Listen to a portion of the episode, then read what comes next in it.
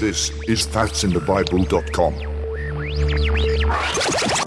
That's in the Bible, episode 73. Are you on the mission field with your missionaries? Troublesome times are here, filling men's hearts with fear. Freedoms we all hold dear, now is at stake. Humbling your hearts to God, saves from the chastening rod. Seek the way pilgrims trod, Christians away. Jesus is coming. Hello, and welcome to That's in the Bible. My name is Eric. Glad you could join us for episode number 73. Are you on the mission field with your missionaries? I know it's been a while since we've been on the broadcast, but we do have a full house. We've got uh, Matthew up in beautiful Point Hope, Alaska. Matt, how you doing? Doing well. Snowing up there? Yeah, it's uh, coming down just a little bit, not too bad. And we also have Pastor Strobel from beautiful, sunny downtown Lockport, New York. Pastor Strobel, how are you? Yes, it was sunny yesterday and snowy today. So you got a little mixture of both. And we also have Pastor Steve, located in beautiful West Seneca. Steve, how are you? I'm doing well. And that's West Seneca, New York, for you out of state listeners and out Yes. of country listeners. And what's what's the weather forecast there? It's dark. Dark. I can't see a thing, so I don't know if it's doing anything. So no, I don't. Yeah, it's, dark. It's unfortunate is at this time of year that we get the we get that darkness creeping in pretty fast. We've had pretty good weather here in beautiful uh, Horseheads, New York, in the uh, central part of the state, the Finger Lakes region. In the 50s yesterday, and um, close to that again today. So it's actually been pretty nice. Not bad at all, but nice to have you guys back, and uh, glad we could join together again. I know it's been a while; it's been a few months, more than a few months, since we were all together to do an episode, and I thought, well, maybe it's time we can try and squeeze one of these in before the holiday sets in in full force. So glad you could, glad you could join us. So how about an update from everybody? Uh, we'll start with you, Matt. How are things in beautiful Alaska? And I guess I should also mention because we did talk about it last time. I was able to visit you up in Alaska, and um, wow, that's I'll speak about it in a minute. But first of all, what's happening? Amen. Well, yeah, it was good to have you here, and um, yeah, it was. Uh, we just had. Um, probably some of you have heard it, but we had an earthquake in Anchorage, which is uh, a good a good ways away from us, so we didn't feel any of the aftershocks. We didn't feel anything at all. But uh, Anchorage just had, uh, I think it was about a seven magnitude earthquake, and so we had a couple church families down there, and uh, so they're pretty shook up about it. And uh, then we just had yesterday morning at 4 a.m. we had a earthquake about 25 miles away from us, uh, close to a place called Chariot. And uh, we didn't feel anything from that either. But uh, I never knew this, but I think it was you, Dad, that told me Mhm. uh, that uh, Alaska gets a lot of earthquakes, and and um, we just looked it up the other day, and so far this year, there's been over four thousand earthquakes in Alaska just this year. So it's pretty amazing, really. And uh, but yeah, yeah, and you know the amazing thing is that as far as we know, nobody was killed uh, from that um, earthquake in Anchorage, and but uh, other than that, everything's been going really well. Uh, just the Lord's really blessing out here, and uh, just praise the Lord. We had um, just in the past three weeks, we've had three young kids get saved and King's Kids, and um, two teenagers get saved. One last night and uh, one adult as well. So, I mean, you know, we, it's amazing how it works, though. It's you know, you can go months without seeing anybody get saved, and Amen. you're just like, Lord, please, and and then finally, and it's just it almost is like a uh, landslide. You know, it's just it, it goes in. It seems like to me anyway, it goes in groups like that, and so I just praise the Lord, uh, just to be able to uh, see some souls get saved. So, Amen. Man, you have a good group that comes comes out for King's Kids. Those kids, Yeah. are, they're ex- they, you can tell they're excited to be there. Amen. It's, uh, it's it's quite a thing to see. So my trip to Alaska um, was great. Uh, it took a while to get there, and it took a while to Yeah. get home. Yeah, And, uh, that uh, I think it's the Chicago airport. oh, it's terrible. That's uh, that's the worst because again, I had to walk outside to get to my connecting flight, and was no fun. But um, No. but the the flights are long. I actually I actually enjoyed the uh, the bush plane. I, I think I like that the most out of all the flights. The bush plane from Kotzebue to Point Hope, and then Point Hope to Kotzebue coming back. And- Because you're crazy. well, You like you like roller coasters? Is that what it is? Yeah. it was a smooth it was a smooth flight. The only thing that kind of troubled me a little bit about it was on the way on the way in with Matthew and, and Jennifer and Jacob because we flew I flew back with them because they were here visiting for a short amount of time. And the way in there was a pilot and a co-pilot and Matt said he's probably, you know, he's probably learning how to fly. He's probably getting instruction. I didn't think anything of it, but on the way out, the guy that uh, chalked the tires and put the baggage in the plane is also flying the plane. Uh, and there is nobody else. It's just him. And as we got up in the air, I'm thinking, well, what happens if something happens to this guy? If he if he passes out or you know he has a heart attack, he didn't he didn't like brief us on you know if something happens to me, here's what you need to do. And so uh, that was a little disconcerting, but you know, I said, again, that's where faith comes in. You you know you have to have to trust God that this guy's not going to pass out or.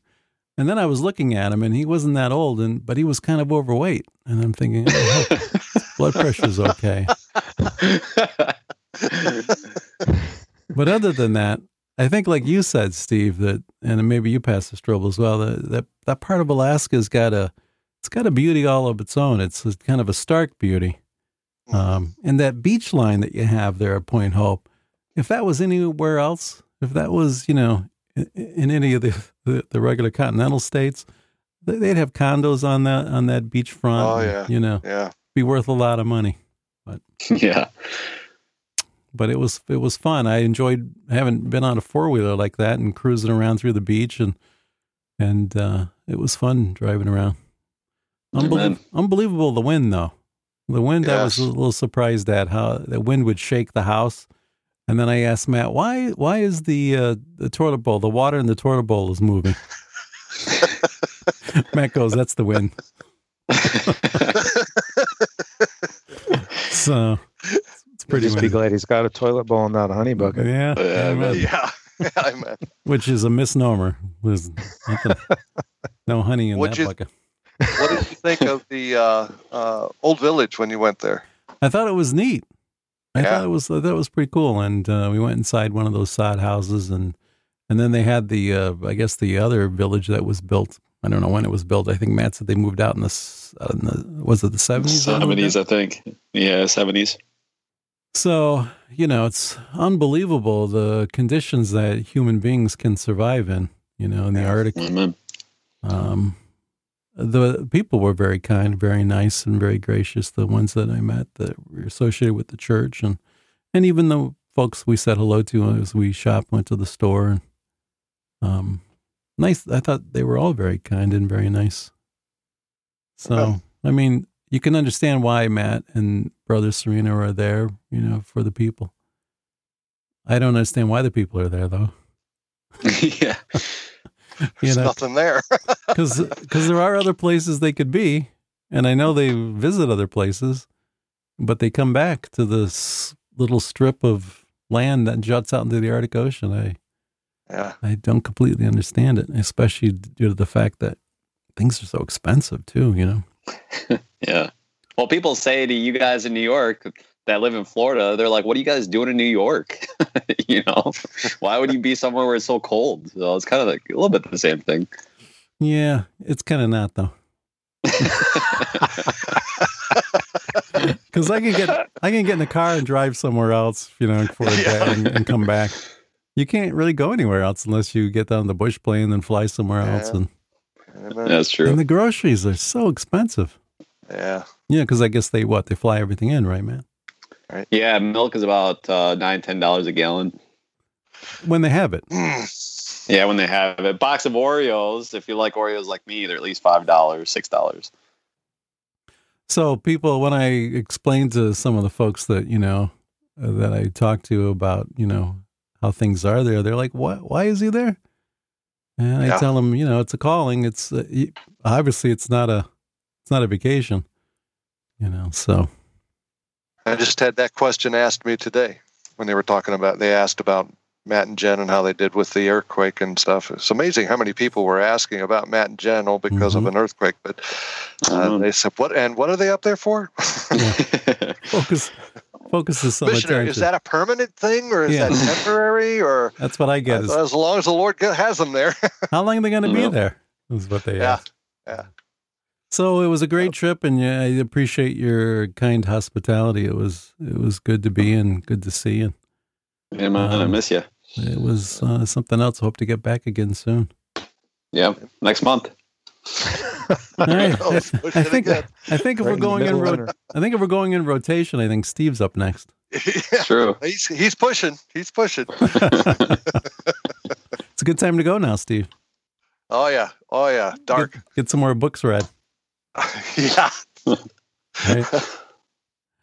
All right. Well, Steve has already joined us, and Steve not only is going to, um, you know, join our podcast today again as usual, but he's also going to tell us a little bit about Handel's Messiah. He's got some uh, background information on the uh, the whole uh, musical endeavor.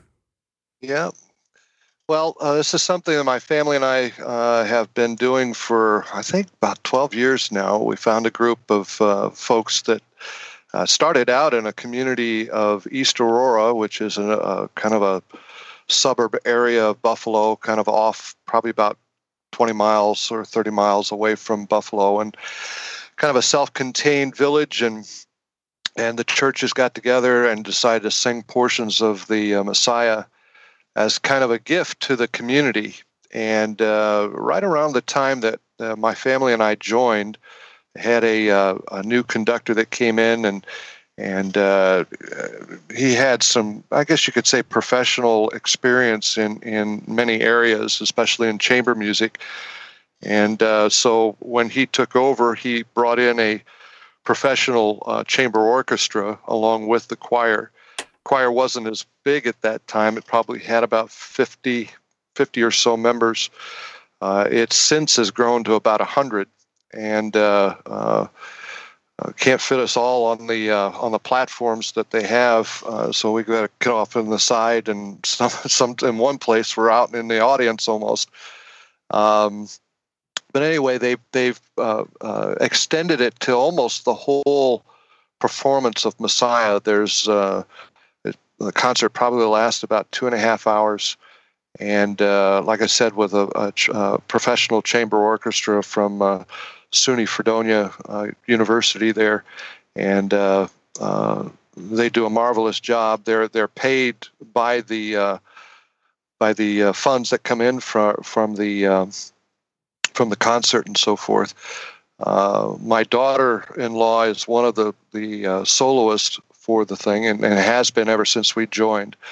And I, I really enjoy it. I've been involved in in choirs probably since fifth grade, and I obviously had some time where where I wasn't involved in in those things uh, because of just the absence of them or whatever. But uh, when I found this place and was able to to get involved with it, it's it's satisfied uh, kind of an itch that you have inside. If you if you those that have sung in choirs and groups will understand what I mean by that. That itch to be able to to make music and, and sing harmonies and, and things along that line. So it's been a uh, a tremendous uh, outlet for my family and I. And it, again, it's something that we can do together, and and uh, it's a lot of fun. Uh, and now, as it's as the family is growing, it's it's kind of hard to to get everybody involved. Obviously, Jennifer is up in Alaska, so she's no longer being a- able to do it. Uh, another daughter's over in, in Toledo, and she can't do it anymore. And some of the uh, uh, in-laws, uh, you know, have to stay home and watch the kids because we've grown. So the number of us uh, participating has dwindled, but it's still uh, something that we enjoy doing and uh, made some friends. And and it's the gospel put to music. And it's it's a real blessing if people actually listen to what's being sung uh, and consider the scriptures that are that are sung because it's all scripture uh, put to music. And uh, it'll it'll scare you in one one aspect elate you in another aspect and then just bring you to to the point where one time we're going to be around the throne and, and crying out, "Worthy is the Lamb that was slain." And and uh, again, I've I've said it before, and those that have listened to our podcast over the years, when it comes to this time of year, will always hear me say, you know, it used to be the Hallelujah chorus was always the one that got me so excited, and it still does. Uh, but when we sing uh, "Worthy is the Lamb" and "Amen," it's just like I said. It, I, I want to come out of my shoes and just just float away. it's just Amen. just really something. So it's uh, it's a blessing. That's coming up. Uh, the concert is actually coming up this Friday uh, in Orchard Park, and then Saturday in East Aurora. And uh, so, uh, if anybody's in the local area and they're interested in coming, I would imagine I would I would suggest coming early. Uh, the concert starts at 7:30. Uh, beyond that, uh, you know, as far as our ministry is concerned, there in Buffalo proper, uh, we've been doing well. the Lord's been blessing. We've had some visitors come our way, and we've enjoyed having some bigger crowds, if you will, or uh, con- uh, groups in the congregation. In fact, uh, one lady uh, uh, was uh, having a birthday, and the kids, her her children and grandchildren, were asking her what she wanted for her birthday. She says, "Look, I've got everything. I don't need anything. The only thing I want for my birthday is for you to come to church with me." Mm-hmm. And so, a good a good representation of her family came all of her children came, and uh, I think the three three children, uh, some of their uh, uh families, grandchildren, and others came and and uh, was able to preach a message called "Good Man Made Better" about Cornelius and about salvation and so forth. And they heard the gospel, and uh, Maggie said that they were positively influenced by it. So. they didn't get mad and run away, but thankfully that they, they took it well and hopefully some fruit can be produced from it. So we're thankful for that. We're thankful for what God's doing with us and uh, using us, and we just uh, enjoy being used by God. Amen. Amen. Amen. Thank you, Steve and Pastor Strobel in uh, beautiful Lockport, New York. How are things? Things are well. Uh, let me just add for those listening, the, the the date that we are doing this podcast right now is December third, two thousand eighteen. So that makes the uh, Messiah presentation December 7th and 8th, Friday and Saturday, 2018, just in case um, you get this at a Good in time point. to be able to come. Thank you. Amen. So let's see. Since we have m- met before, um, I have we have added a daughter-in-law to our family. Um, our son Amen. Wes got married um, to uh, a good Christian young lady uh, named Anya, and they're um, they're north of New York City in Stamford, Connecticut area. And uh, if you pray for folks, you can pray for them. They hope eventually to go on the mission field. And and you know, I know a man's heart deviseth his way, but the Lord directed his steps. But the anticipation uh, presently and has been for a while to is for them to go to South Africa and um, start churches. They want to work with my wife's sister's husband um, whom I also got to meet. He was at the wedding and uh, got to hear his testimony on a recording as well. He got saved under the ministry of Brother Ron Sykes, who a few years ago uh, went home to be with the Lord after a tragic uh, accident on a bicycle. but um, uh, Kyle is his name, and he's a, a, good young man married to my wife's uh, sister Heidi. And so you can pray for those folks if you think about it. God will give them their d- direction and blessing in the ministry, but uh, they do have a vision. And uh, I keep busy here with um, just the normal things of the pastorate. Um, I was telling our folks the other day. Occasionally, through the years, somebody uh, asks me, and I think I think it was within the last few months that I was last asked this question. But they asked me a question, goes something like this: um, They say, uh, "Do you work, or are you just a pastor?" yeah. I know what they mean, but sometimes they, they have to be a little bit more enlightened. I say, I'm a, I'm a pastor and I do work, yes. sometimes folks think the, all the pastor does is gets up and he stands up before the people, you know, for however many services they have, mm-hmm. and uh, and we have we have four a week, so that's Sunday school, and then Sunday morning and Sunday night, and then midweek service. So you know, if uh, a minimum, my average is a minimum of speaking, you know, four times a week. and even if that's all that I did, there is study and preparation Amen. that goes into that. And so there's hours of of, uh, of prep time for for that uh, each week. But um, uh, additionally, there's many other things. Uh, I was taught by my pastor after I got saved that a pastor has to be a jack of all trades, mm-hmm. and I didn't pay much mind to it then. I'd only been saved for probably when he told me that probably less than two weeks. Yeah. But man, I've thought about it many times through the years. And you got to know a little bit about maintenance, a little bit about administration, um, you know, finances, uh, delegation of, of people. There's a lot that goes into it. And um, I was thinking about this past week, you know, there's a lot of things that were laying on the back burner and I was able to, to get to. And I was very happy about that. And, and at the same time looking, there's still a lot more that needs to get done. So, mm-hmm. um, and tomorrow night, um, you know, part of the ministry, Brother Steve and I go into um, Attica and I'll be heading out there tomorrow night, uh, Lord willing. And um, we've got a, an interesting group of young men, uh, a variety of, of ages there, actually. Yes. Some are young, some middle aged, some older. But it's kind of a new crop. And yeah. the old the old guard that we started with were all well versed in in the, the scriptures and the King James and, and doctrine. And we have maybe one or two of them that are like that now, and, and a lot of new folks come along. So it's very interesting trying to communicate uh, to them things that, even though they're saved, a lot of things they tune into, and then some of the things are foreign, and they're also, um, you know, very, very vociferous or quick to speak up during the thing. Uh, I'm thinking tomorrow night, if it works out good, Steve, I know Steve has to practice with the Messiah, but if it works yeah. out good, we might have better order because I'm thinking of trying to start out with just a little bit instruction about how the order of the surface ought to be. Oh, amen to start out, I think with First Corinthians fourteen forty, let all things be done decently and in order, and see if it see if it um, gets uh, anybody thinking. Mm-hmm. So anyway, uh, life is good. Being saved is the best thing. Knowing you're eternally secure, and then um, having something to do to serve the Lord. So I, Amen. I thank God for that. Yes, Amen.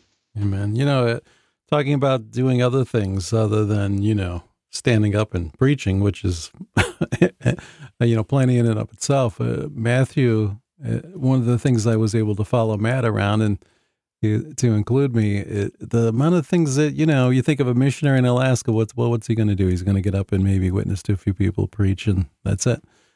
But Matt's driving around, working on uh, four wheelers and uh, trying to get keep those running and uh, picking up people. And we drove out to the teen camp that they're building so he's like part carpenter and mm-hmm. I mean, all kinds of things that you you don't think about that um, I don't know I, that I don't think I thought about until I actually saw all the things that you know go into it.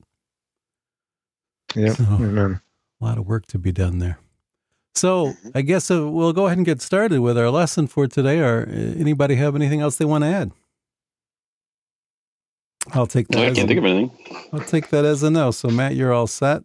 So we're going to go ahead and get started. Amen.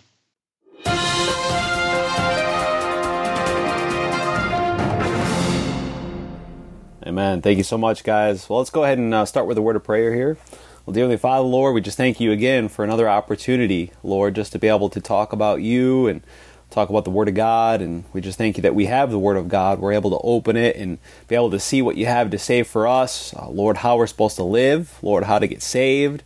Lord, how to be able to glorify and honor you. And I pray that we do that right now. It's in Jesus' name I pray. Amen. Amen. Well, if you turn with me to Matthew chapter 28, Matthew chapter 28, and we're going to see exactly what Jesus Christ said. One of the last, very last things that Jesus Christ said before he went back into heaven. Uh, this is after his resurrection, of course. He's died on the cross and uh, he's r- risen from the dead three days later. He walked upon the earth for 40 days, and before he ascends back up into heaven to sit on the right hand of God the Father, uh, it says right here in Matthew chapter 28, verse 18, And Jesus came and spake unto them, saying, All power is given unto me in heaven and in earth. Go ye therefore and teach all nations, baptizing them in the name of the Father, and of the Son, and of the Holy Ghost, teaching them to observe all things whatsoever I have commanded you. And lo, I am with you always, even unto the end of the world. Amen.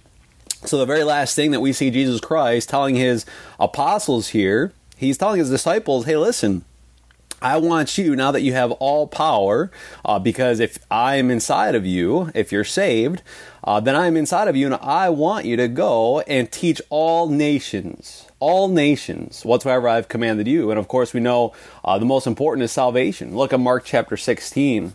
So we're supposed to go and teach and preach to all nations. Look at uh, Mark 16.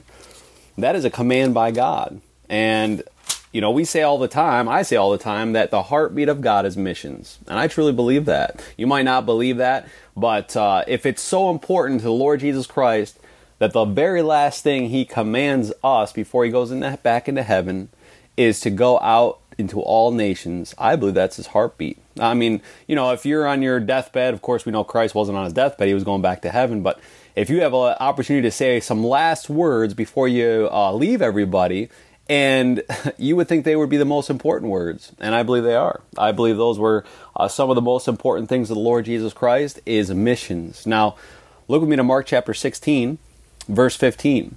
And he said unto them, so this is Jesus Christ saying unto his apostles, Go ye into all the world and preach the gospel to every creature. So there's many more passages on this, but of course uh, he says going to uh, go to all nations. He says go into all the world and preach the gospel to every creature. Now look at Matthew chapter nine. Matthew chapter nine.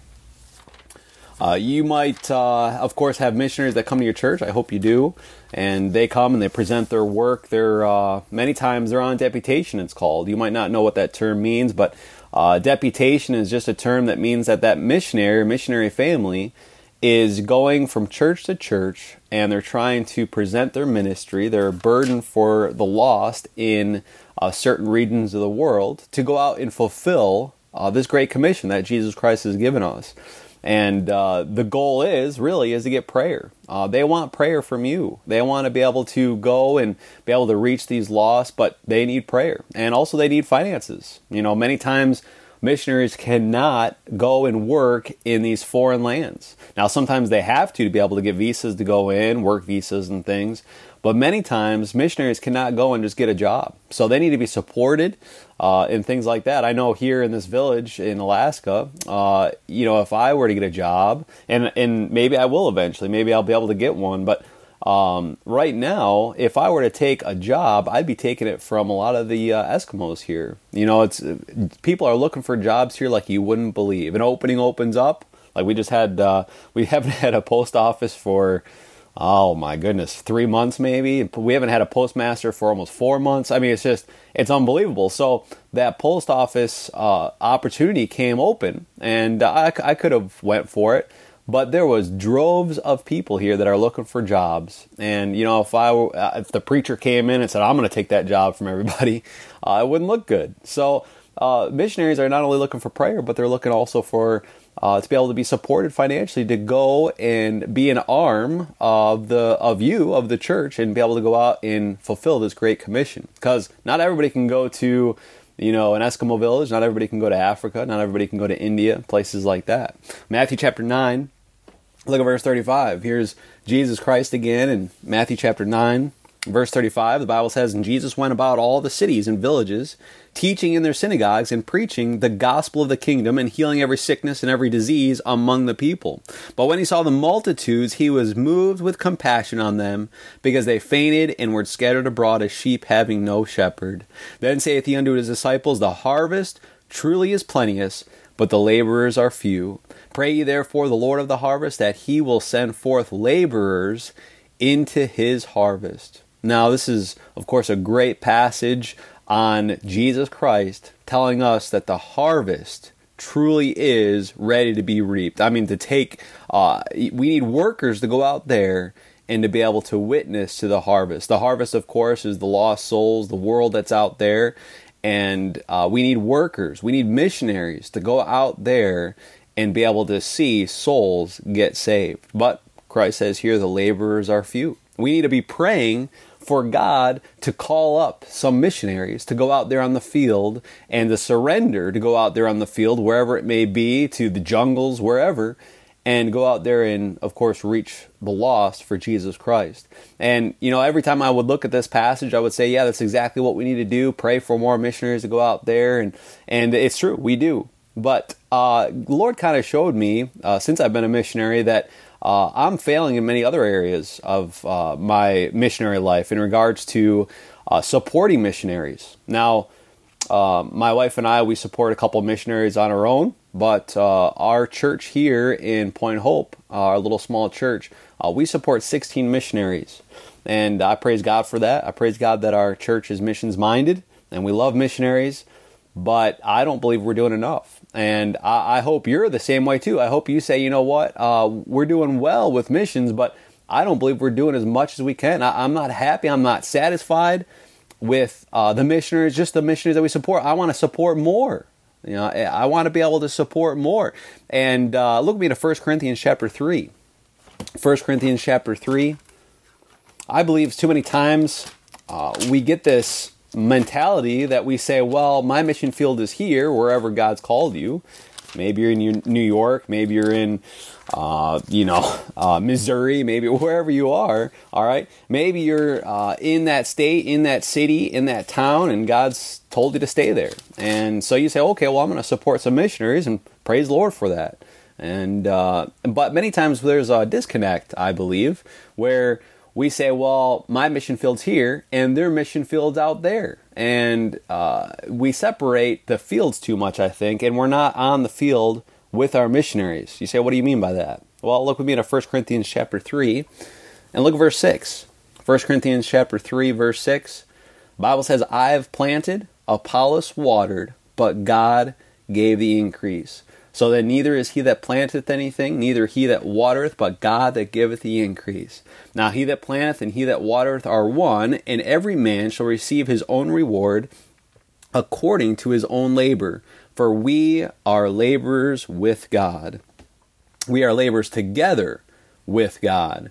Uh, you see what's going on there is this is a great example of uh, the church, okay, your local church or you individually supporting missionaries. Uh, there's those that plant. And many times it's, of course, the missionary that's out there on the field and he's planting the word of God in the hearts of the, of the souls out there on the field.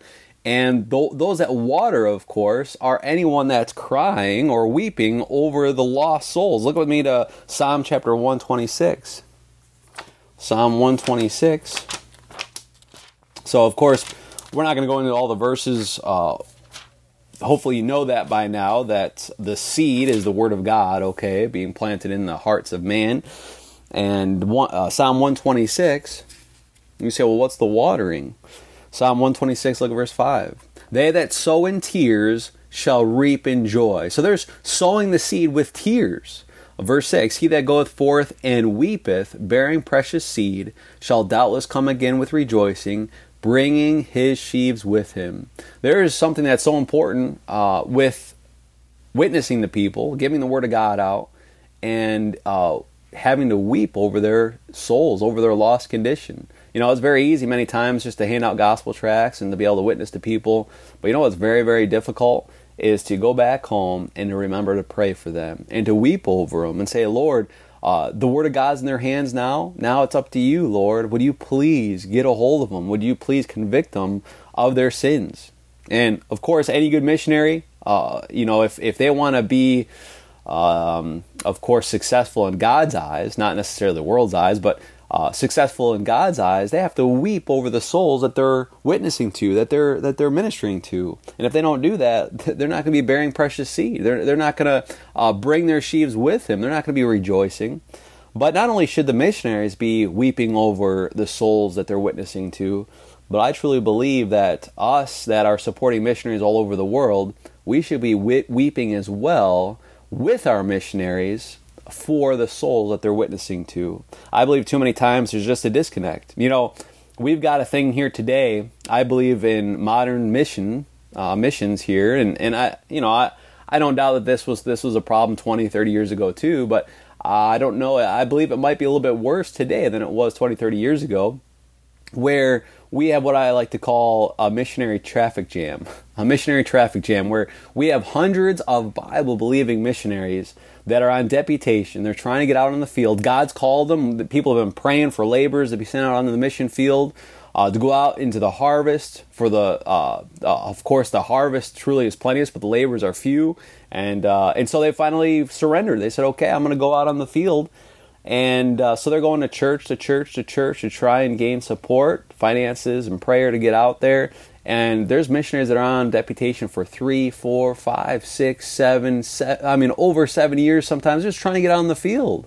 And uh, there's there's just churches that either don't want to take any more missionaries on or just can't. They just financially they can't do it, or maybe they don't have uh, as much faith as they should, or whatever the case may be we have what I like to call a missionary traffic jam, where they're all funneled into this one little area here, and they can't they can't get out in the field. So not only do I believe we should be praying for missionaries to get out of the mission field to, for God to call them, but I believe that we should be asking the Lord and saying, Lord, not only would you send these missionaries out there on the mission field, but send me too. And I, I'm not talking about physically necessarily. I believe that we should be praying for that too, but but we should be praying and saying, Lord, send me with these missionaries. Send my heart with them. Help me to be broken over these people and weep over them, over these people that they're witnessing to. Look with me to John chapter 11. We're la- if we're laborers together, and, and, and I say that about our missionaries that we support, all right, um, we are in Faith Promise missions in our home church back in Martville, New York.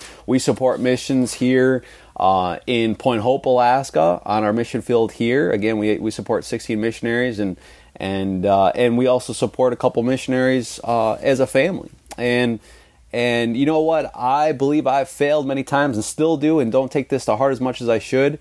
I don't believe I look at it and pray to God as much as I should and say, Lord, would you break my heart? Would you send my heart to the mission field with the missionaries that we support. Look at me to John chapter 11. John chapter 11. You know what?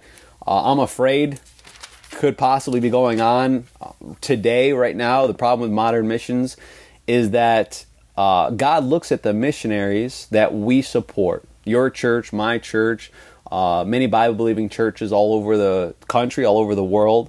And you know, I wonder if He says, you know what? You know, they're not taking as good care of the missionaries that I've already given them to support. Uh, they're not taking as good a care as they should. And, uh, you know, when you look in the Bible, when God gives people talents and, and things like that to uh, take and invest and do things with, uh, you know what he doesn't do? He doesn't say, oh, you, you've done nothing with that talent. Here, I'll give you more. He doesn't do that. He takes the talents from the people that don't do anything and gives them to those that do do something with them. And so I wonder if maybe God is not allowing us, our churches, to be able to take on more missionaries, maybe because we haven't uh, dealt with our missionaries, taken care of our missionaries like we should. You know, we might, you know, be giving them the money that uh, they they you know that we've promised them and all that, but are we brokenhearted with our missionaries on the mission field? Are, are we weeping over the souls? When we hear their prayer letters, are we, are we weeping over those that they're trying to witness to? Are we weeping over those that are out in the field and they're ministering to, maybe have cancer and, and different, uh, you know, persecutions and things like that? Uh, I wonder if maybe God's saying, you know what, you're not taking care of them like that. I'm going to take those missionaries from, from you and give them to others and uh, allow that church. They're taking care of the missionaries they already have uh, they're they're brokenhearted, so I'm going to give them more. I wonder if maybe God's not allowing us to take on more missionaries because uh, we don't take care of the ones that we already have. Look look at me to John chapter 11. Look at verse 23. Here's Jesus Christ, of course, in John chapter um, 11. Let me go over there. I'm in Matthew. That's not going to help me. John chapter 11. And look with me in verse 23. John chapter 11, verse 23 Jesus said unto her, Thy brother shall rise again. And uh, Martha said unto him, I know that he shall rise again in the resurrection at the last day. Jesus said unto her, I am the resurrection and the life. He that believeth in me, though he were dead, yet shall he live. And whosoever liveth and believeth in me shall never die. Believest thou this? Here, here is the greatest missionary, of course, that we have in the Word of God, and that's the Lord Jesus Christ. And you know what he's doing? He's doing what any missionary does. He goes out there and preaches the gospel, and he's preaching and he's saying, Listen, if you believe on me, you can have everlasting life. You can have everlasting life. Look at me to uh, verse 27. She saith unto him, Yea, Lord, I believe that thou art the Christ, the Son of God, which should come into the world. And when she had so said, she went her way and called Mary, her sister, secretly, saying, The Master is come and calleth for thee. As soon as she heard that, she arose quickly and came unto him. Now Jesus was not yet come into the town, but was was in that place when Martha met him. Now, uh, when you look at this, uh, what was going on before this, before he actually came into uh, to be able to talk to Mary and Martha and witness to them, you know what took place? They tried to stone him before this. Look at me in verse 8. Look at uh, John chapter 11, verse 8. Bible says the disciples say unto him, Master, the Jews of late sought to stone thee, and goest thou thither again? you know what Jesus Christ is doing?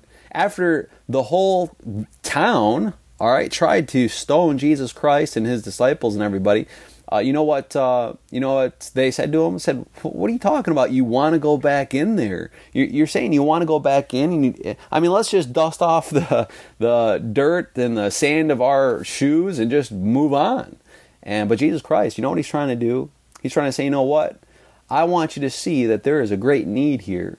And you know, that great need for these souls to hear the gospel is so much more important than the danger.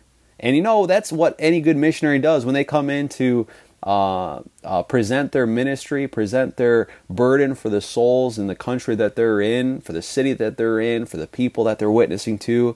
You say, why, why are they coming into my church? Why are they why are they up there and showing these slides and these videos uh, in in talking about these lost souls and who they're trying to minister. Why do they do that? Well, they're doing what Jesus Christ did. You know what Jesus Christ was doing? He was trying to relay, he was trying to spread or, or transfer his burden from his heart for these people in this city over to his disciples. His disciple says, Well, it's, it's not worth it. Let's just go somewhere else. And you know what uh, Jesus Christ said? He said, No, no, no. There is such a need. We need to go. And he's trying to transfer his burden from his heart to them. And that's what any good missionary is trying to do on deputation. He's trying to transfer his burden from his heart for these people that, that God's called him to go witness to onto your heart and saying, please, let's let's uh, let's yoke up together. Let's let's go out there together as as a unit and go out there and reach these people. And that's exactly what a missionary is trying to do, a good missionary.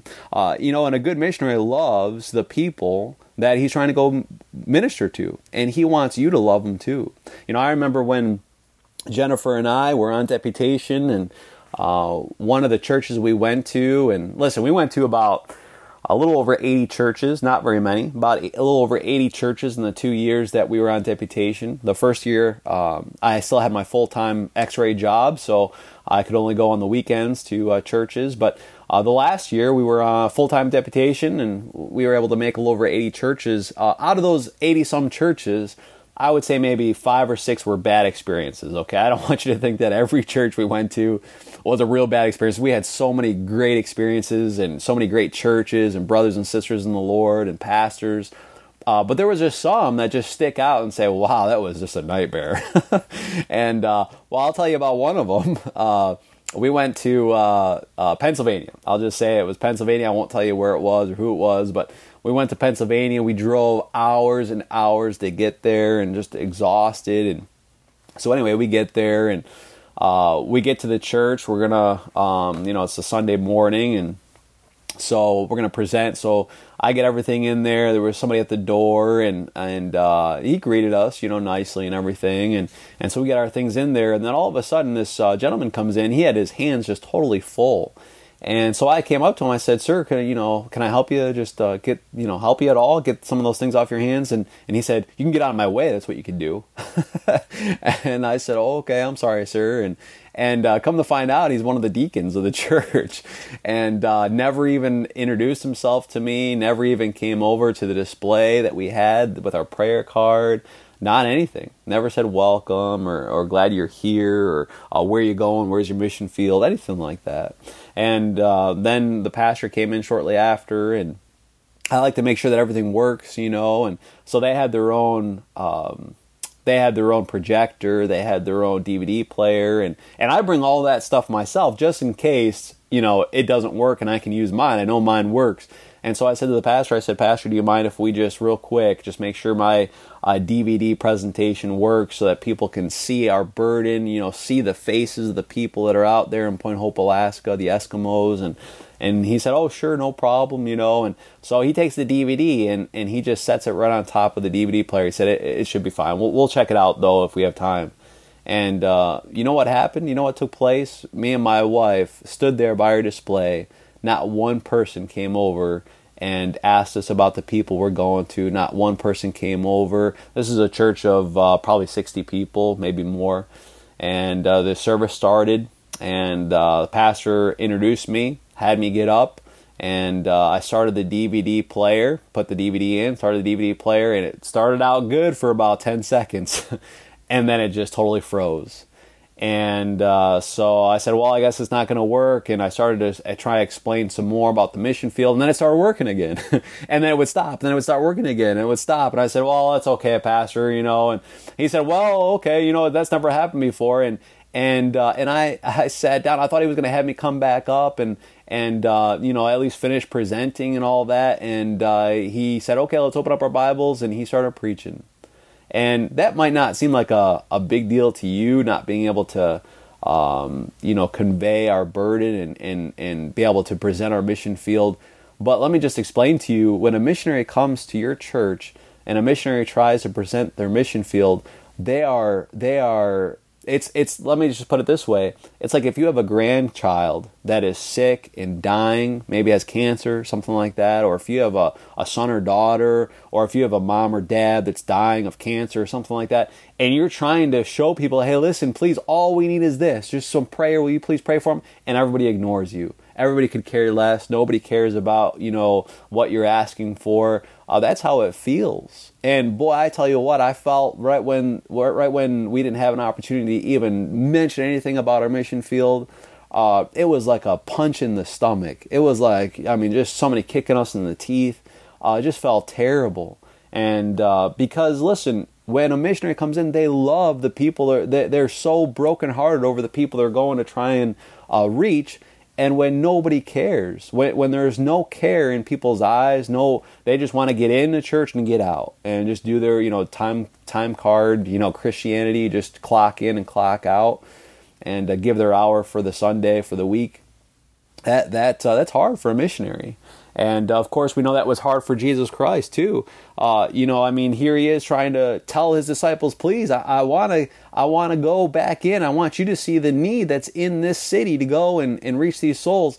And uh, not one person came up to us at, at the end there. Uh, at the end of service, not one person came up. I had to try and force prayer cards in people's hands and, and ask them to pray for us and pray to see souls get saved out here in Point Hope, Alaska. It's just it's just sad. It's just really sad. But but you know what I believe we need to do? Not only should the missionary love the people that he's witnessing to, not only be brokenhearted, but I believe also that uh, the people that are supporting those missionaries should have a love for the people as well. Look me to John chapter 11 verse 32. John chapter 11 verse 32. Bible says Jesus, I'm sorry, John chapter 11 verse 32. Bible says, Then when Mary was come where Jesus was and saw him, she fell down at his feet, saying unto him, Lord, if thou hadst been here, my brother had not died. So, of course, we know that Lazarus uh, died. And it says right here, When Jesus therefore saw her weeping, and the Jews also weeping, which came with her, he groaned in the spirit and was troubled, and said, Where have ye laid him? They said unto him, Lord, come and see. Jesus wept. Then said the Jews, Behold, how he loved him. You know what? Uh, Jesus Christ, not only did he preach the gospel, okay, to these people, but he wept over them. He loved them. He loved these people. Uh, he didn't even know them for two, really not much more than three years, but he loved Mary, Martha, and Lazarus. Look with me to um, verse 5. Uh, John chapter 11, verse 5, the Bible says, Now Jesus loved Martha and her sister and Lazarus we need to have a love for the people that we're uh, ministering to, that we're sowing the seed that we're weeping over and watering. And I believe every single person that's uh, supporting missionaries, we need to have more of a broken heart with our missionaries on the mission field. If we're laborers together, we need to, uh, of course, have that love, have that love for those people they're witnessing to. Look with me to verse 37, John 11, 37. And some of them said, Could not this man, talking about Jesus Christ, which opened the eyes of the blind, have caused that even this man should not have died? I mean, here they are, pretty much at the gravesite of Lazarus. I, mean, anybody at the gravesite of Lazarus would uh, be people that, of course, have walked side by side, maybe worked with them, maybe even family members, things like that, distant relatives, and they don't even say his name. They just say, uh, even this man should not have died. Why, why didn't they say Lazarus? You, you know what I believe that what God's trying to show us here is that, you know, most people really don't love each other. most people have a lack of love. And you know what people are looking for today? Just somebody to care for them. They're looking for somebody to love them. You know what I know uh, the people here in Point Hope are looking for? Just people to care for them, people to love them. And uh, Jesus Christ loved Martha, Mary, and Lazarus, but hardly anybody, hardly anybody, I believe, cared about Martha, Mary, and Lazarus. Uh, you know what I believe we need to do? Say, Lord, uh, we support these missionaries not only would you break my heart for these missionaries, but break my heart for the people they're ministering to. Look at me to John chapter 15. You're in John 11. Look at me to John chapter 15. When, uh, when he says, pray that uh, God would send forth laborers into the harvest field, I believe we shouldn't just pray physically for missionaries to go, but that God would send our own heart there. Look me to John chapter 15. I, I truly believe that. I truly believe if we take better care of the missionaries that we already support, God will say, you know what? I'm going to bless that. I'm going to give you more. Look me to John chapter 15. Look at verse 12. This is my commandment that ye love one another as I have loved you. Greater love hath no man than this, that a man lay down his life for his friends. You know, a lot of people say, "I'll take, uh, I'll take a, you know, I'll take a bullet for my friend. I'll take a bullet for this brother, this sister, or whatever." Uh, how about this? You know what? I, you know what I know as a missionary, and, and I'm sure any other missionary would say this. Uh, I would rather you lay down your will, your your maybe 10 15 minutes of the day and just pray for every missionary and every every soul that you know of that they're asking for just you know a blanket prayer lord would you please break my heart over the souls there and would you uh, help me to weep over them uh, why don't you lay down your life maybe 5, 10, 15 minutes a day and pray for your missionaries. Lay down your life. If you love them, you'll, you'll lay down your life and, and pray for them. Look me to John chapter 11. So I believe we need to have one broken heart with our missionaries on the mission field. Look me to John chapter 11, verse 39.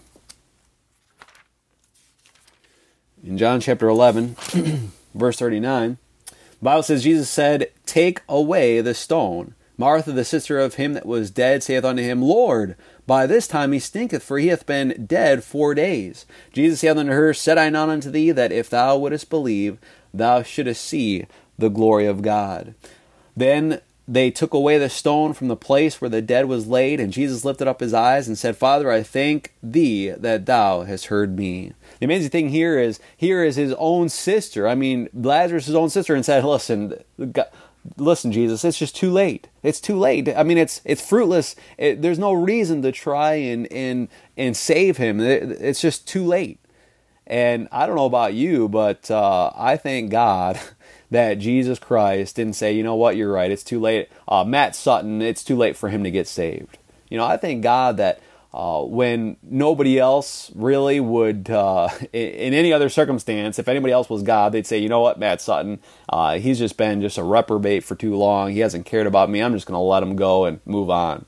But I thank God that Jesus Christ is long suffering. He's merciful. He's gracious. You know what he says?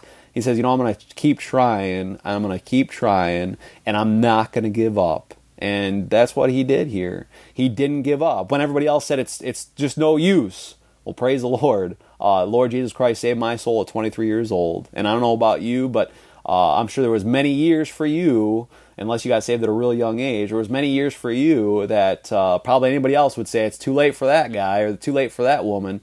And uh, but God said, no, no, I'm going to keep, I'm going to keep at it.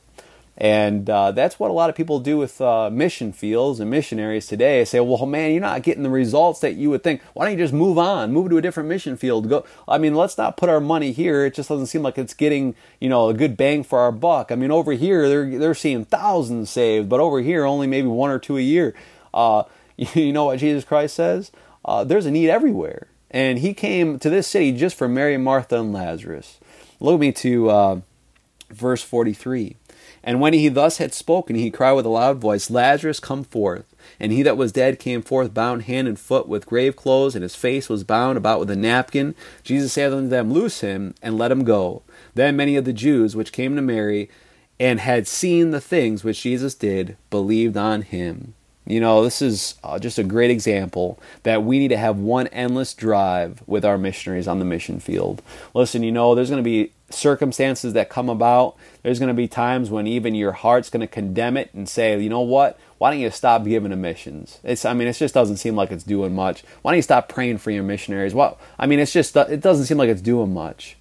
Uh, you, you know what the devil's trying to get you to do? Trying to get you to stop. Trying to get you to stop supporting missionaries. Look at verse 46. Even after uh, he came forth, all right, Lazarus is brought back from the dead. Uh, in this great miracle takes place. Uh, of course, and again, there's more negative things, more negative people. Look at verse 46. But some of them went their way, uh, ways to the Pharisees. I'm sorry. But some of them went their ways to the Pharisees and told them what things Jesus had done. Then gathered the chief priests and the Pharisees a council and said, What do we? For this man doeth many miracles. If we let him thus alone, all men will believe on him, and the Romans shall come and take away both our place and nation. Now look at me to verse 53. Then from that day forth, they took counsel together for to put him to death. they were going to put Jesus Christ to death. They were trying to kill him. That you know what? As a missionary or as someone that supports missionaries, uh, people are going to try and get you to stop. People are going to try and uh, give you as much opposition as possible, threaten you, uh, try and get other things in your life to get in the way. We need to have one endless drive. We need to not give up. Just like Jesus Christ didn't give up, he kept on going. He kept on trying to get his disciples and everybody else to have that one broken heart and to care for those souls. Uh, we should be the same with our missionaries. Now, lastly, look at me to John chapter 12. John chapter 12 now. And here's Mary again here. John chapter 12, verse 1. Bible says, Then Jesus, six days before the Passover, came to Bethany, where Lazarus was, which had been dead, whom he raised from the dead. There they made him a supper, and Martha served, but Lazarus was one of them that sat at their table with him. Then took Mary a pound of ointment of spikenard, very costly, and anointed the feet of Jesus, and wiped his feet with her hair, and the house was filled with the odor of the ointment. Then saith one of his disciples, Judas Iscariot, Simon's son, which should betray him, Why was not this ointment sold for three hundred pence and given to the poor? You know what he couldn't understand? Why in the world are you spending all this money on Jesus Christ, the greatest missionary in the world? Why are you spending all this money on his feet? Uh, you know what people are going to say to you? You not only give 10% to your church or more, but you also give uh, your faith promise. You also give above and beyond. You give more. I mean, uh, people people will not understand. Even Christians don't even understand uh, you giving money. Look at me to uh, Romans chapter 10. Romans chapter 10. Here, Mary broke this box of ointment, this perfume. I mean, just that. I mean, you could just you could sell that and get so much money for it. It seems like you could do so much better with it. But but you know what she did? She knew that Jesus Christ's feet were precious, that they were special. You say why? Look at Romans chapter 10 and verse 15. The Bible says, oh, let's go to verse 14. How then shall they call on him in whom they have not believed? And how shall they believe in him of whom they have not heard? And how shall they hear without a preacher? And how shall they preach except they be sent? As it is written, How beautiful are the feet of them that preach the gospel of peace and bring glad tidings of good things. You know, I don't know about you, but I want my kids, all right? I want my kids when they grow up, uh, my son Jacob, and when we have more kids, I want my kids, I want them to look at preachers. I want them to look at missionaries. I want them to look at any Christian that's uh, sold out for Jesus Christ. I want them to look at uh, them as their heroes and Jesus Christ, of course, number one. But to look at them as heroes, not these uh, sports stars and music stars and all this Hollywood junk and everything. I want them to have uh, the the, uh, the missionaries and all of them. I want them to say, "Wow." I mean, these guys, these these women, these guys, everybody that's sold out for Jesus Christ, they're special. I mean, they're my heroes, and that's how Mary was. Mary said, "Wow, I mean, uh, Jesus Christ is doing so many great things, preaching the Word of God, and and I don't know about you, but we need to have a greater love for those that are preaching the Word of God. Look at me at Isaiah chapter 30. Isaiah chapter 30. The feet of those that preach the gospel, they're special. Look at Isaiah chapter 30.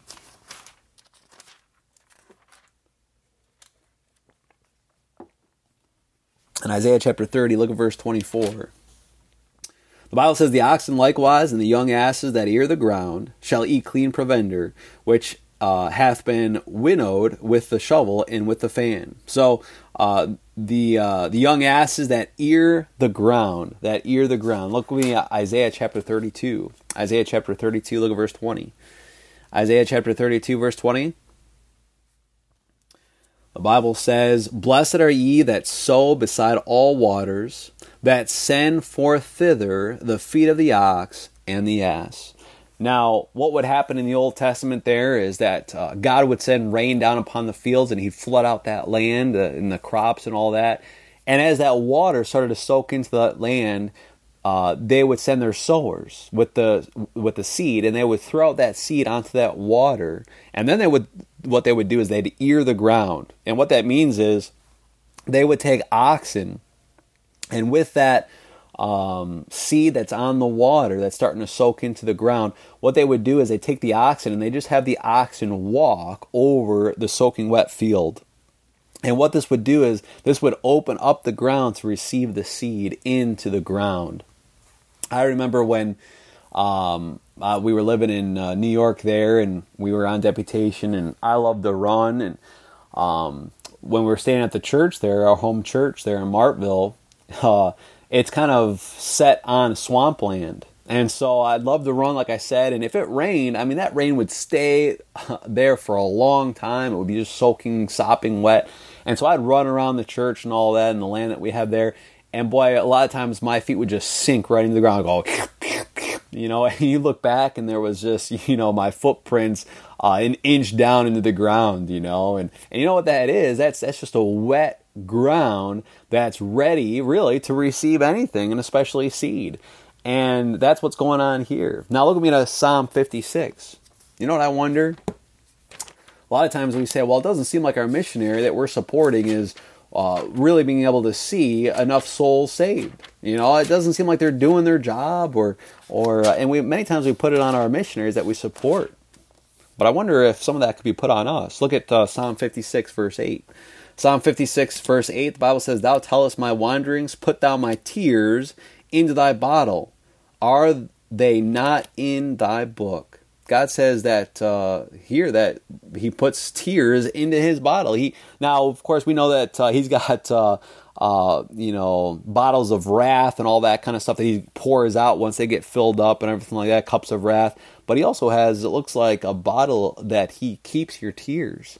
And I wonder if when our mission missionaries are out there in the mission field, say you support a missionary to Africa, say they're out there and they're trying to sow the seed, they're trying to witness to people, and you and I have not been weeping over the souls that are out there, haven't been weeping for the land that's out there.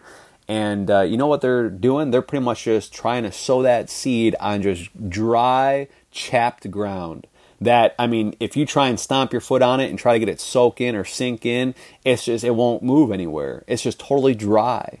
And uh, you know what I believe we need to do? I believe we need to say, you know what, part of that has to be my fault.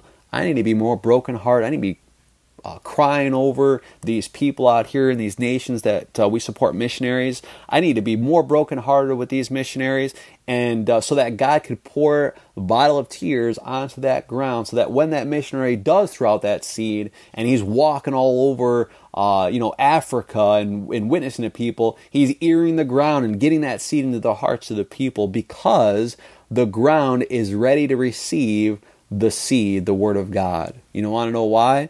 Because I believe that uh, we be able to take part in that because we're together with our missionaries on the mission field. I don't know about you, but I, I want to have one everlasting footprint. Uh, my first point was I believe we need to have one broken heart with our mission missionaries on the mission field. We need to, uh, of course, uh, be. Um, uh, um, let me see here. We need to uh, all have one endless drive. Okay, we need to be number one brokenhearted, one brokenhearted with our missionaries on the mission field. We need to have one endless drive with our missionaries. Never give up. Never give up with our missionaries. And I don't know about you, but I want to have one everlasting footprint.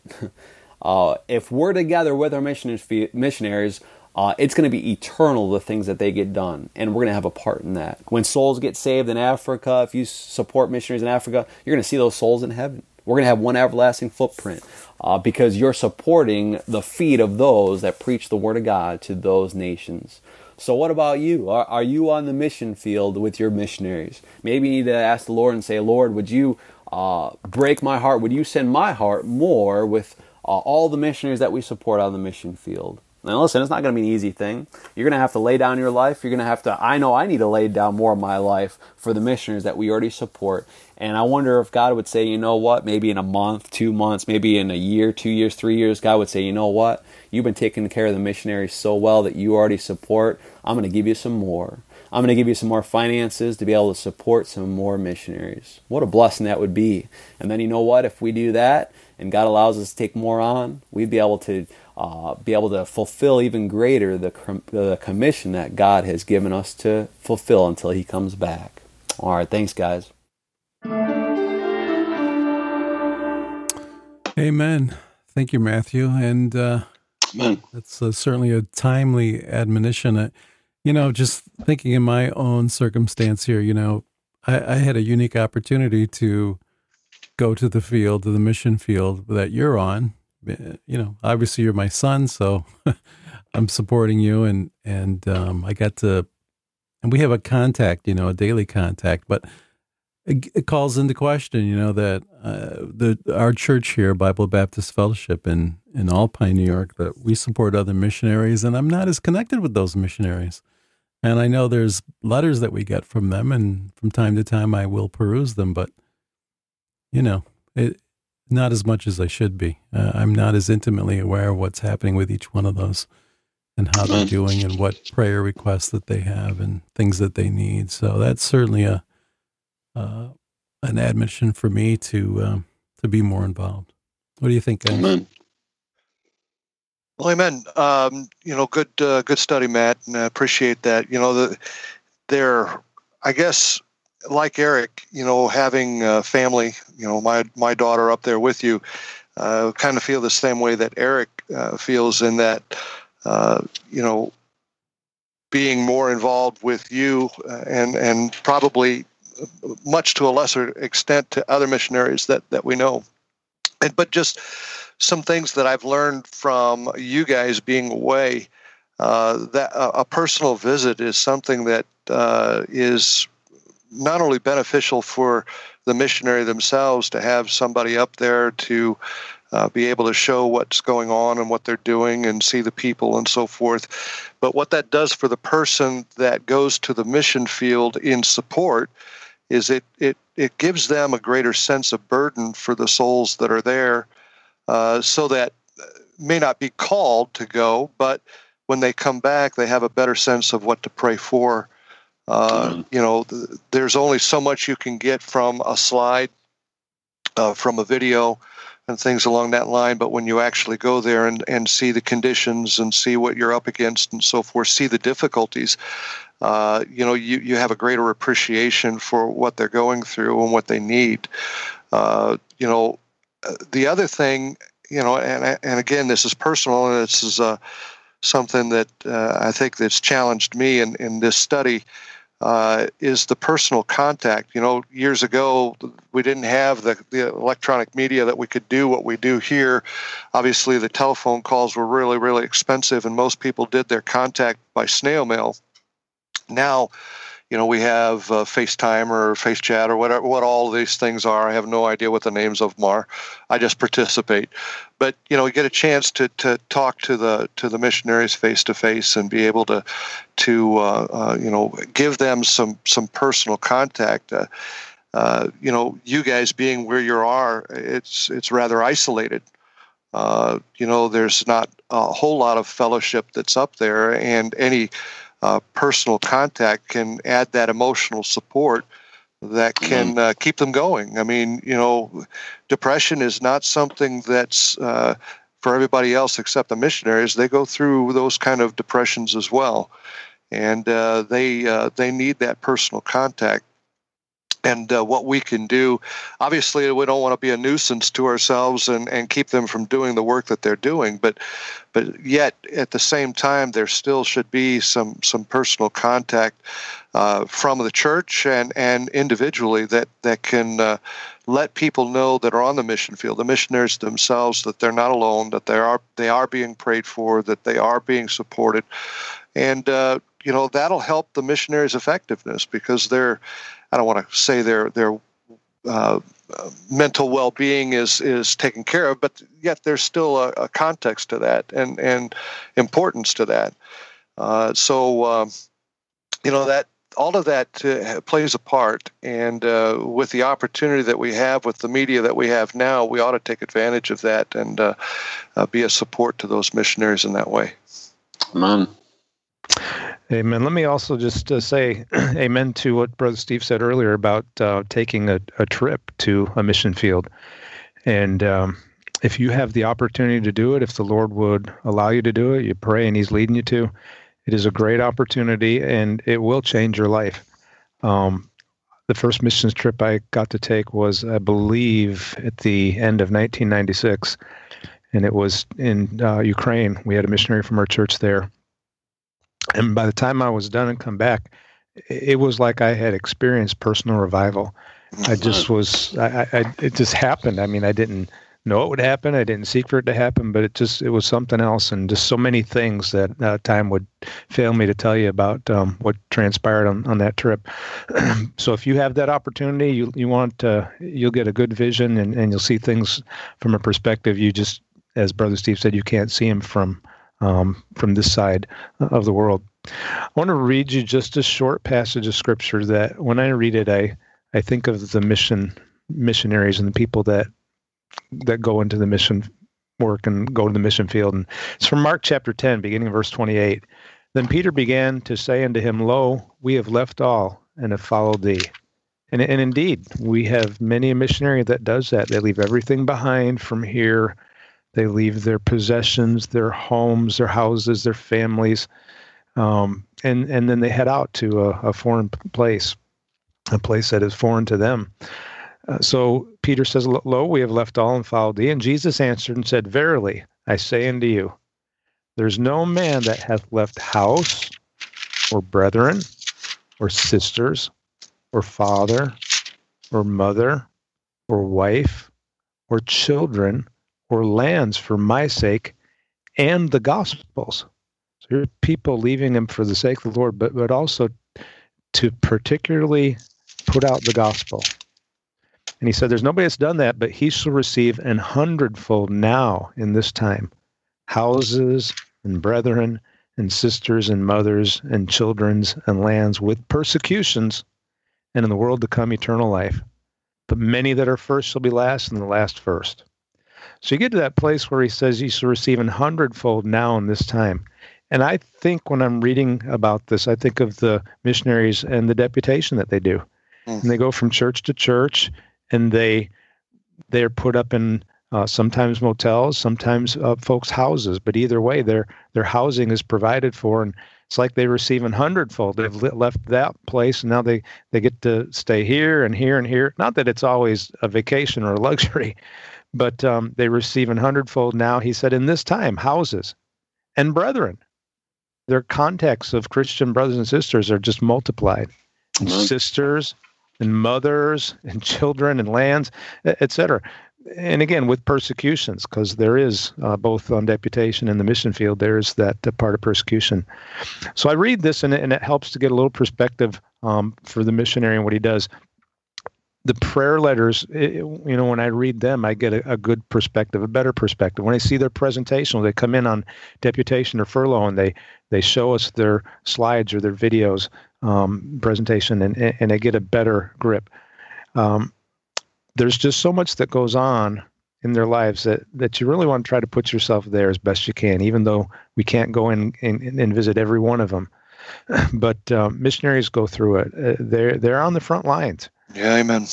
You know, the Lord's allowed us to have some missionaries called to the field from our church, and I'll just tell you just a little testimony about one of them, what they're going through right now. But they went on deputation all over the country, raised their support, got to the field, there for maybe a little over a year, and their wife um, is not feeling well. She comes back to the states. Uh, she's diagnosed with um, cancer, and she's now getting treatment for it. Just had an operation for it um, the other day, and while they're going through all of this, life doesn't stop either.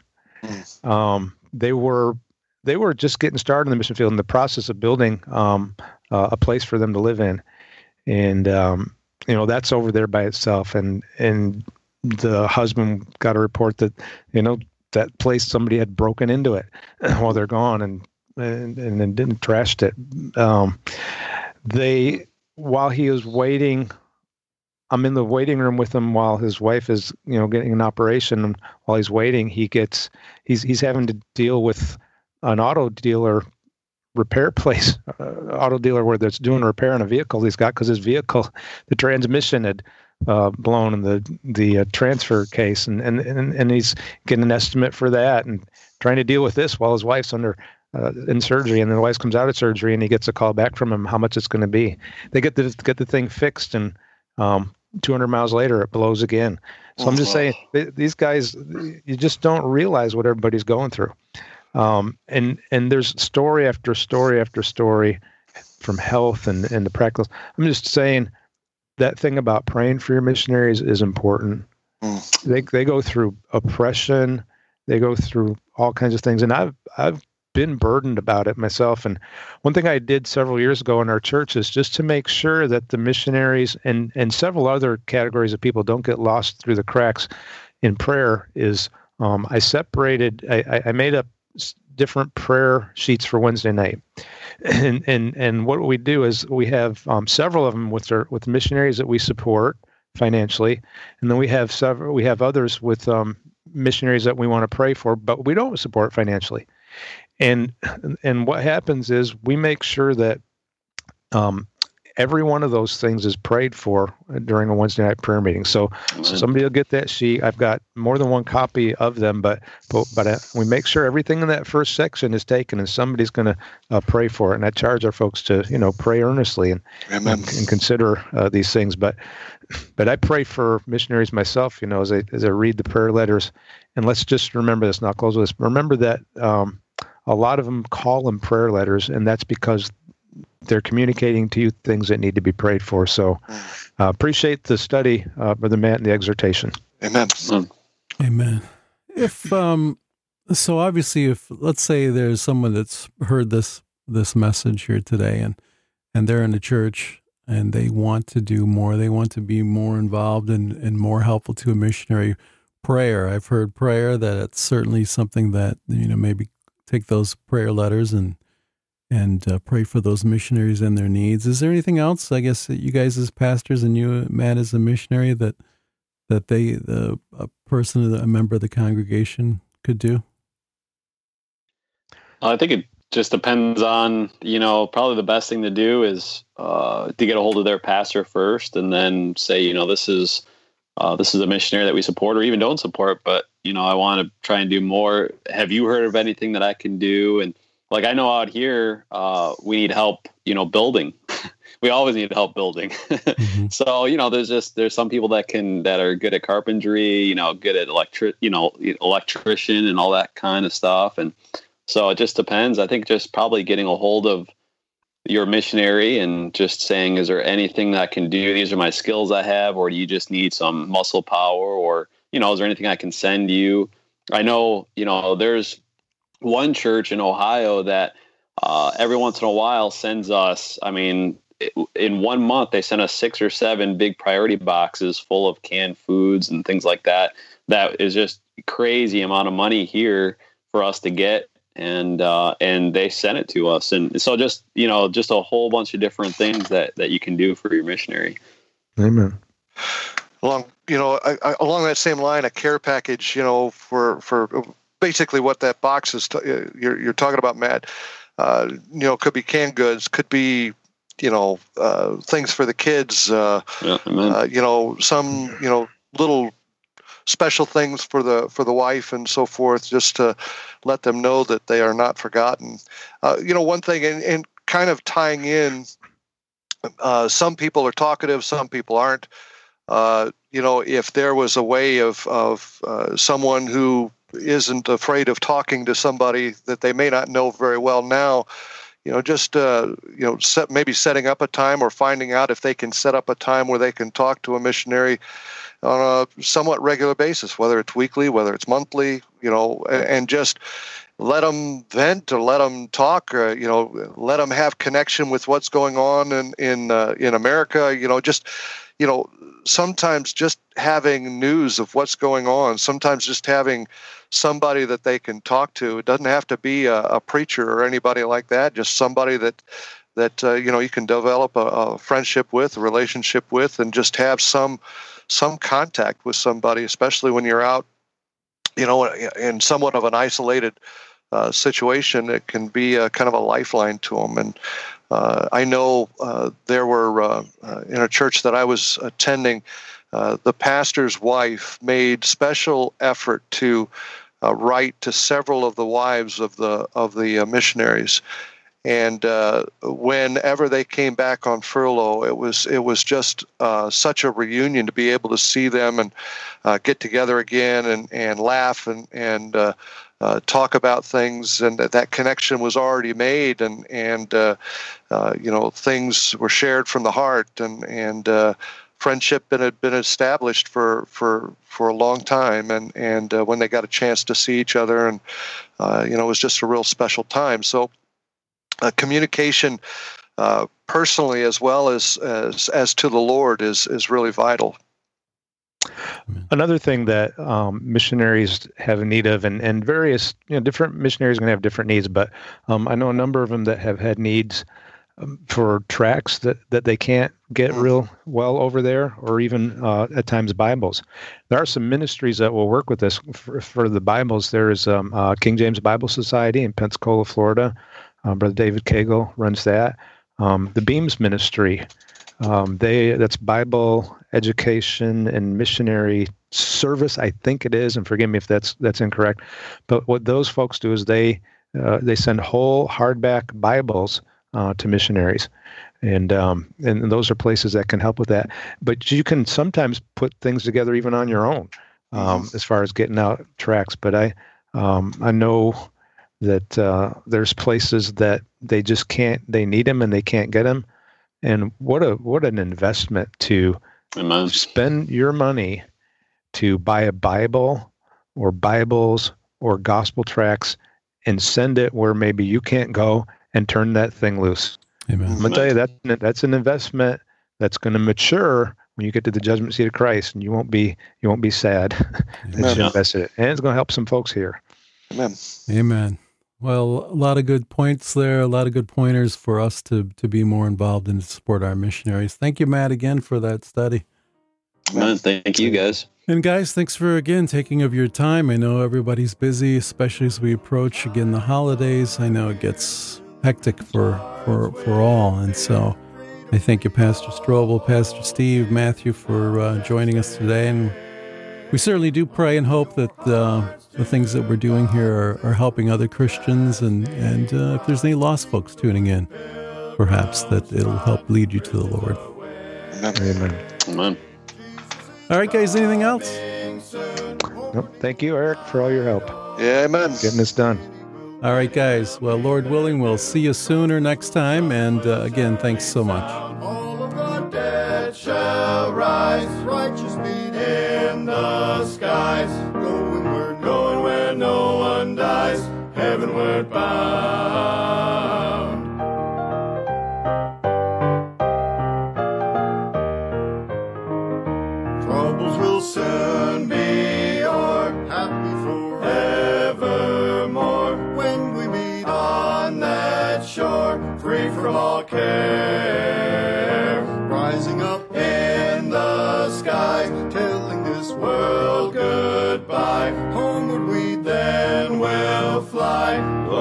To share.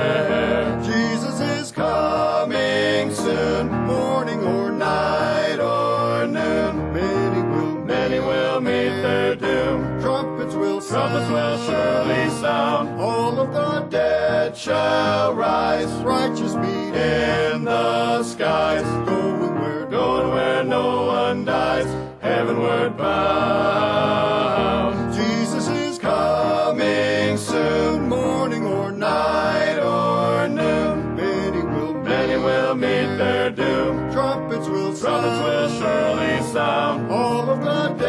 Shall rise, righteous meet in the skies.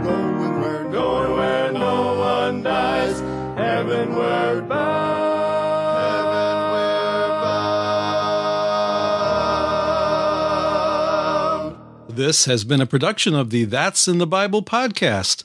To leave a comment or to ask a question, visit our website at that'sinthebible.com or email us at that'sinthebible at gmail.com or call our listener feedback voicemail at 716 584 1611. Again, that's 716 584 1611. As always, thanks for listening and press on.